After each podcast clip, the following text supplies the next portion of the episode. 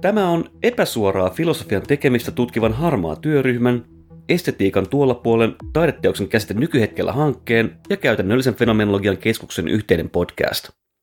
Työpaja, kokeellinen ajattelu, filosofia, taide, kirjoitus pidettiin koneen säätiön kamarissa 9.12.2021. Seuraavan keskustelun alkuperäisestä fiktiosta avaa estetiikan dosentti Martta Heikkilän alustus.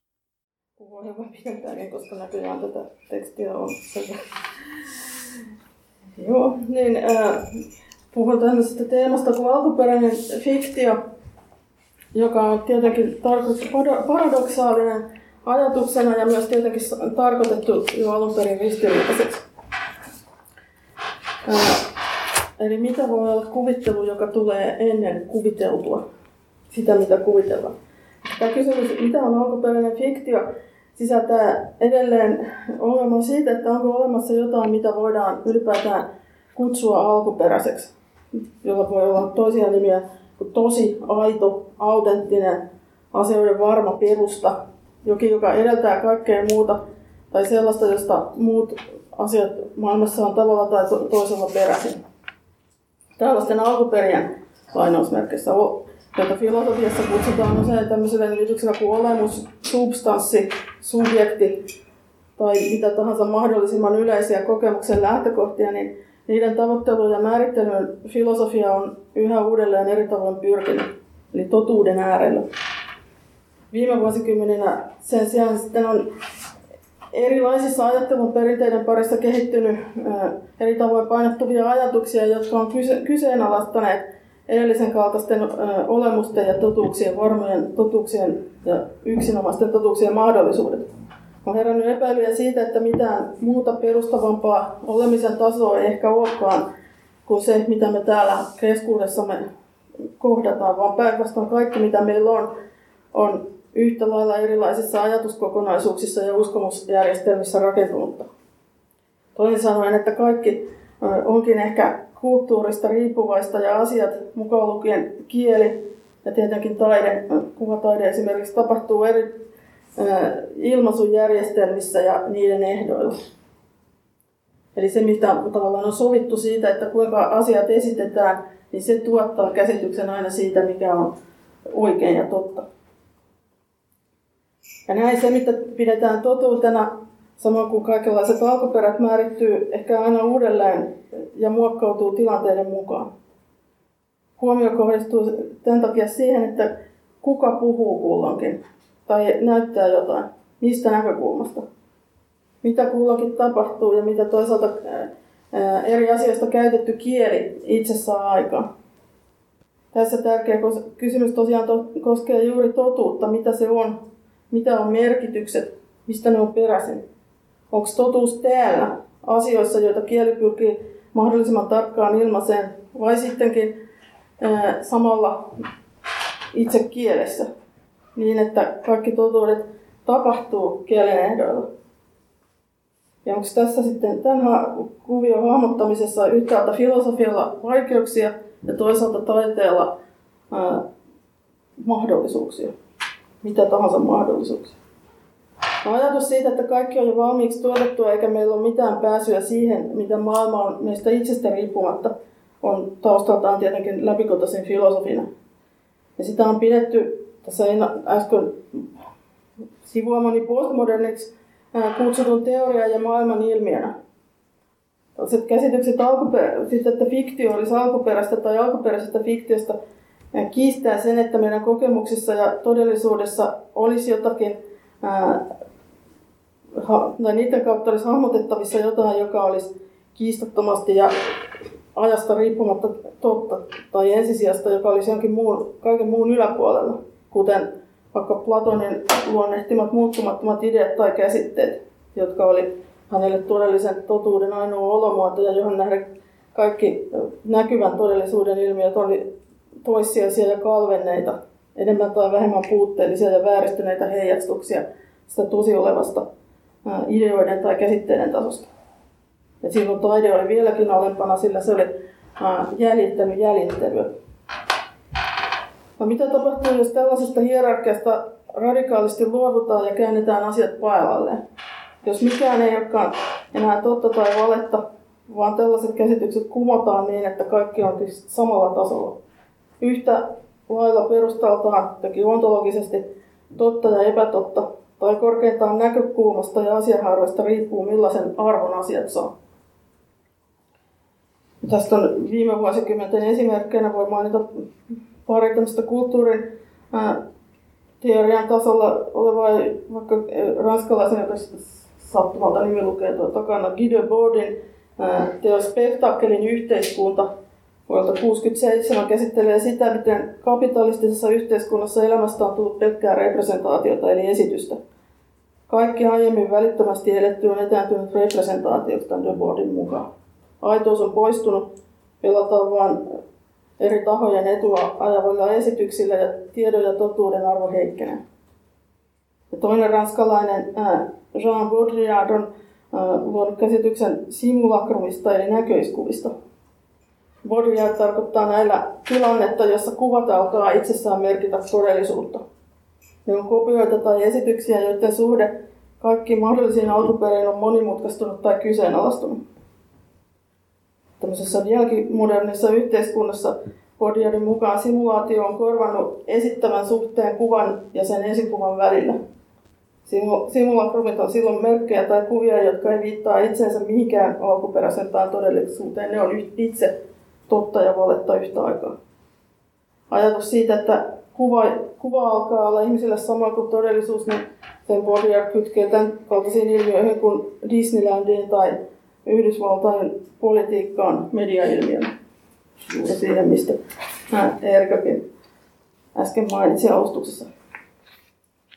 No, kirjallisuuden ja taiteen ja muun taiteen ilmiössä 1900-luvun modernistinen taide ja taideteoria tuotti erilaisia esityksiä, joissa suhde mimettisyyteen, eli siihen, että taide tavalla tai toisella jäljittelee maailmaa, alkoi rakoilla ja katkeskin monella tapaa. Seurauksena taiteellisen ilmaisun keinot nousi etusijalle niin, että niistä tuli jopa suoranaista aihetta tärkeämpiä. Kirjallisuudessa syntyi 50-luvun uusi romaani, Nouveau Roman ja elokuvassa Uusi Aalto, eli ranskaksi Nouvelle Vague, jotka kaikki varmasti lukuisista esimerkkeistä tietää. Näissä välineen ehdottuva esi- ja objekti tai teos saa itse pääosa ja puolestaan heijastaa taiteilijan tietoisuutta – oman ilmaisunsa rajoista ja mahdollisuuksista. Modernit teokset ei jo lähes niin kuin määritelmällisesti enää ainakaan ensisijaisesti jäljittele realistisesti mitään, ei mitään toimintaa, puhetta tai miljöitä, vaan näyttää sen, että me liikutaan taideteosten omassa jo niiden kautta luodussa todellisuudessa. Tämä käsitys taiteen luonteesta ja tar- tarkoituksesta on sitten, sitten tietysti pyritty kumoamaan jo lukuisin eri tavoin, esimerkiksi avantgarde-teoriassa ja ää, kaikissa, jotka sitten uudelleen kytki taiteen ja elämän yhteen, mutta eri tavalla kuin vaikka 1800-luvulle asti. Palataan nyt ää, alkuun ja alkuperään. Mä viittaan tässä ensisijaisesti yhteen omaan tutkimuskohteestani ranskalaisfilosofi Jacques Derridan käsityksiin filosofian suhteesta maailmaan ja tarkemmin taiteeseen. Yksi Derridan tuotannon peruskäsitteistä on, tai käsityksistä on kirjoitus, écriture ranskaksi. Se on konkreettista kirjoittamista laajempi käsite ja kattaa kaiken, mistä maailmassa jää jälki. Mikään kirjoitus ei voi palauttaa meitä omaan alkuperäänsä eikä minkään mukaan asian alkuperään. Eli kirjoitus ei siinä mielessä siis ole mitään, mikä tarkoitus olisi jotenkin esittää maailmaa sellaisenaan. Ja tämä johtuu siitä, että, ää, mm, että niin, että kaikki ideat alkuperäistä tai jostain alkuperäisistä asioista, eli siitä, mistä ne on lähteneet liikkeelle ja johon ilma, asiat, voidaan palauttaa, on, se on aina niin kuin jokaisessa asiayhteydessä käytettävä merkintä tai ilmaisujärjestelmän tuottama. Asia ei ole siis toisinpäin niin, että esimerkiksi olisi tietty kukka, joku kasvi, josta kuvataiteilija tekee uskollisesti kuvan tai että kukka, tämä nimenomainen kukka olisi kirjailijan mielessä ja hän antaisi sille teoksessaan sopivassa tilanteessa vain nimen kukka, vaan että kaikki on monimutkaisempaa ja moni, moninaisempaa. Jos kirjailija käyttää kukan nimitystä, hän on jo valmiiksi omaksunut suomen kielen kaikki sen taustalla olevat oletukset, kaikki ö, luonnontieteelliset ehdot, jotka antaa mahdollisuuden ja todennäköisyyden kutsua jotakin kukaksi. Samalla kirjoittaja tiedostaa tekstinsä vaatimukset, kohdan, jossa on osuvaa puhua kukasta ja liittää siihen kaikki, mitä hän haluaa siinä, sillä kohtaa ilmasta. Samanlainen ö, ilmaisun ehdoilla toimiminen pätee maalariin, vaikka joka toimii kukkamaalauksen ja koko sen perinteen ja merkitysten ehdollistamana tiedostamattomilla ja tietoisilla edellytyksillä. Ja pelaa, pelaa niillä samoin kuin esimerkiksi taiteen materiaalilla ja värikäytöllä sillä, mitä hän niistä tietää, jolla niilläkin on tämmöiset omat vaatimuksensa. Eli tällä tavalla, niin kun, jos nämä nyt oli Derridan soveltamista, mutta hän ajaa takaa sitä käsitystä, että jokainen merkki on ehdollistettu eikä se tule tyhjästä, ei alkuperäisestä ideasta. Ja, siitä, ja sellaista ei tämmöisen strukturalistisen tai ja sitten jälkistrukturalistisen käsityksen mukaan edes ole, vaan kaikki aina riippuu kaikesta muusta. Ei synny ei mistään, eikä näkymättömässä meistä erillisessä todellisuudessa. Näin käy ilmi, että me ei voida tuottaa hierarkioita sen mukaan, mikä olisi ollut lainausmerkissä ensin. Koska kuten käsityksemme siitä, mikä on oikein ja todellista, mikä on oikea tapa piirtää kukka. Ja mikä sitten, kuten kopioitaan jäljitelmä todellisuudesta. Ei voida näin puhua siis mimetiksestä, joka käännetään siis vaikka taiteelliseksi jäljittelyksi, ja joka voidaan käsittää minkä tahansa saman tuottamiseksi tai samanlaisuuteen pyrkimiseksi koska siis kuvio on se, että tätä samaa, josta lähdetään, niin sitä ei todellisuudessa ole, vaan se on kaikissa ilmaisuissa erikseen syntyvä. Jälkistrukturalistiset filosofit, kuten siis tämä Derrida, on paikantaneet vastakohdan siinä, että niin, on puhuneet tämmöisestä ää, perimmäisen tai alkuperäisen mimetologian käsityksestä. Nämä voin viitata tässä seuraavaan Philip Lakulabartiin, joka, ää, joka käsitys on tämmöinen alkuperäinen mimesis. Sen perusteet löytyy puolestaan Aristoteleen filosofiasta. Tämä tarkoittaa tämä alkuperäinen mimetologia tai mimesis, että kukin käsitys jostain alkuperäisyydestä siis on itse tuotettua sitä ei voi hakea esimerkiksi aikajärjestyksessä, vaan sitä on etsittävä ainoastaan tarkastelemalla asioiden välisiä eroja. Siten kaikki alkuperät paikantuu kuvitteellisuuteen ja tekeytymiseen, mikä se on tämän esimerkiksi Susanna Lindbergin filosofin käännös sanasta fiktionmaa, eli sepite, mikä tämä nyt oli, sepitöinti tai fiktiointi koska tässä, tässä siis niin kuin Mimesiksellä on juuri läsnä olevaksi tekemisen merkitys. Eli alkuperä, vaikka niin sanan viittauskohde on yhtä kuvitteellinen kuin siitä kertovat sanat. Vaikka niin, että kirjallisuus ilmiönä on samalla lailla sopimuksenvarainen ja kulttuurissa ää, ilmenevä vakiintuva käytäntö, vakiintunut käytäntö, kun teoksen sisältämät sanat ja luvut konventiot ja kirjailijan teoksessaan kehittämä maailma, jossa vallitsee omat lainalaisuutensa. Kaunokirjallisuudessa ne on tietysti totta tämän teoksen kokonaisuudessa, mutta tästä perinteistä käsitystä ajatellen vain siinä. Näistä seuraa, että kirjoittaminen itse on, niin kuin Derrida vaikka sanoo, on intohimo ja alkuperä. Se on alkuperä itse ja tekee itsestään alkuperän. Samansuuntaisesti esimerkiksi toisen ranskalaisfilosofin Jean-Luc mukaan se, mitä se kutsuu mieleksi, käyttää sitten ranskankielistä sanaa sans, S-E-N-S. Se ei ole minkään alkuperä. Asioiden mieli on vaatimus, että se mieli annetaan. Ja mielikästä on kyseenalaistaa jokainen merkitys yhä uudelleen, sillä tällainen niiden tuottama mieli on kaiken mielekkyyden vaatimus. Ja se vaatii, että tuotetaan aina yhä enemmän mieltä, enemmän jotain, joka tuottaa merkityksille tai mielille uusia vivahteita ja uusia tapoja mieltää asiat. Voi sanoa ehkä arkisemmin, että tulkita niitä ja lopulta tuottaa uusia merkityksiä maailmaan. Näin ollen kaikki mielen edellytys on toisto ja mieltä on ainutkertaisten asioiden toistossa. Eli kaikki ainutkertaisuus on siis tavallaan toistettu. Kukin ainutkertaisuus monistuu ja niin kuin Nansa sanoo, janoaa itseään sikäli kuin se on tekstin alkuperä. Ja, mieltä, tai, ja sen paremmin kuin kirjoitusta ei mahdollista ajatella siis yleispätevien transcendentaalisten merkitysten kannalta, mutta silti mieli viittaa itsensä to, tuolle, tuolle puolen, nimittäin muihin mieliin. Tarkalleen ottaen mieli on kuitenkin aina jossain vaikka Edmund Husserlin antamassa mielessä ideaalinen siksi, että ilman ideaalisuuden mahdollisuutta ei ole mitään mieltä, olisi sitten kirjallista tai jotain muuta. Ja näin kirjoittaminen, esimerkiksi nyt just Derridan tarkoittamassa kokonaisuudessa on niin äärettömien viittausten prosessi. Se ei koskaan saavuta itse merkitystä. Kaikki tekstit koostuu loputtomasti toisiaan seuraavista merkeistä, joissa asioiden läsnäolo aukenee jonkinlaisena ilman, että niillä siis olisi tällaista perustaa missä. Derridalle kaikki kielen merkit on luonteeltaan kirjoitettuja, niin kuin, tai tarkoittaa jollakin tavalla merkittyjä.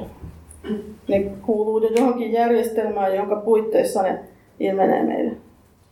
Merkit viittaa aina useampiin merkkeihin loputtomiin, koska kielellisten merkkien siis lopullista viittauskohtaa, juuri tällaista alkuperää, ei ole olemassa. Tai se on sitten niissä merkkien välisissä eroissa sellaisen. Toisin sanoen kielessä ei ole vain abstraktin ja käsitteellisen tason merkityksiä koska kaikki on itse kielessä ja erilaisissa merkeissä ja jäljissä. Ja siksi mikä tahansa esitetty oli se sitten tavanomaisen käsitteen tietoa, kaunokirjallista proosaa tai runoutta, tai vaikka videotaidetta tai viinervalsseja, se on tuotettua. Sillä lailla se on siis alkuperäistä fiktiota, sepitettä jo alun perin, joka on merkityksellistä ja totta sen ansiosta, mikä ympäröi sitä ja mistä käsin se syntyy ja mihin se katuu. Eli, mikään, mitä me sanotaan tai tehdään, ei ole itse totuus. Se, mihin kaikki viittaa, vaan totuus me ollaan me itse ja asiat, joita me saadaan aikaan. Näin voisi sanoa, että alkuperäisessä fiktiossa kysymys on sellaisen kirjoituksen tilan tuottamisesta, joka kirjoittaa itsensä, lukee itsensä, tulkitsee itseään, esittää oman esityksensä ja vastaa tästä jatkuvasta toiminnasta, niin kuin Derrida sanoo teoksessaan disseminaatio. Tässä hän viittaa kirjoitukseen, joka alkaa aina uudelleen ja äärettömästi. Sillä ei ole rajoja, joihin se viittaisi, se viitt- koska se viittaa kaikkialla. Ja fiktiivisesti niin, että kirjoitukselta puuttuu ratkaiseva alku, se vaan jatkuvasti toistaa ää, ja viittaa jo toiseen alkuun tai tekstin tapahtumaan. Tämä tekee prosessista, jota siis Derrida kutsuu disseminaatioksi, eli leviämiseksi ja hajautumiseksi, tekee sitten moninkertaistumista alusta alkaen.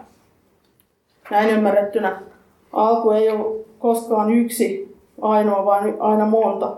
Se on joka paikassa eikä missään. Tavallaan teksti koostuu asioiden ilmenemisestä äärettömästi jonkin läsnäolo avautuu meille, mutta ilman sellaista perustaa, mikä tekisi siitä todempaa tai oikeampaa kuin jostain muusta. Ei kuitenkaan niin, että ei olisi enää mitään asioilla mitään merkityksiä, eikä, eikä totuudesta olisi, olisi aihetta puhua, ei, ei tällaista sinänsä koeteta kieltää. Vaan että asioista, asioilla siis ei ole filosofisesti enää niin ainutkertaisia viittauspisteitä, vaan me joudutaan lähestymään kaikkea esitettyä ottamalla huomioon esitysyhteys ja sen sanelema ehdot. Asiat osoittuu suhteellisiksi, sanot todennäköisiksi erikseen kirjoitettu. Ja toinen puoli on ikuisesti tosi, tosien ideoiden maailma jää meiltä sitten aina saavuttamatta, sillä siitä me ei voida tietää mitään. Tämmöisillä luonnehdinnoilla, mitä mä nyt olen ottanut esiin, niin filosofit on koettanut tuoda esiin sen, että filosofialla on aina oikeastaan omat rajoituksensa. Se filosofia ei ole sen kuumempi keino päästä käsiksi asioiden perimmäisiin totuuksiin välttämättä kuin mikään muukaan järjestelmä vaan filosofia toimii aina jossain ympäristössä, ajassa paikassa ja kulttuurissa. No, tämä on tietysti käsityksiä, joista tämmöistä rekonstruktion teorioita ja muuta jälkistrukturalismia on runsaasti tietysti kritisoitu. Nykykirjallisuudessa tässä nyt ruvetaan siihen menee, että niin asiat, kysymykset heijastuu monin tavoin. Ja varsinkin kun ajattelisin niin kokeellisesta ja omasta esityksestään selvästi tietoisuudessa kirjallisuudessa vielä enemmän.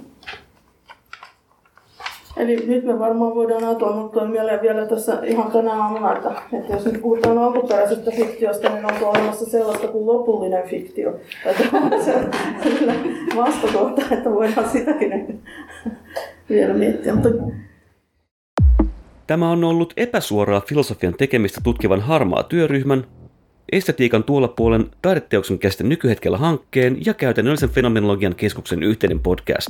Kiitos kuuntelemisesta.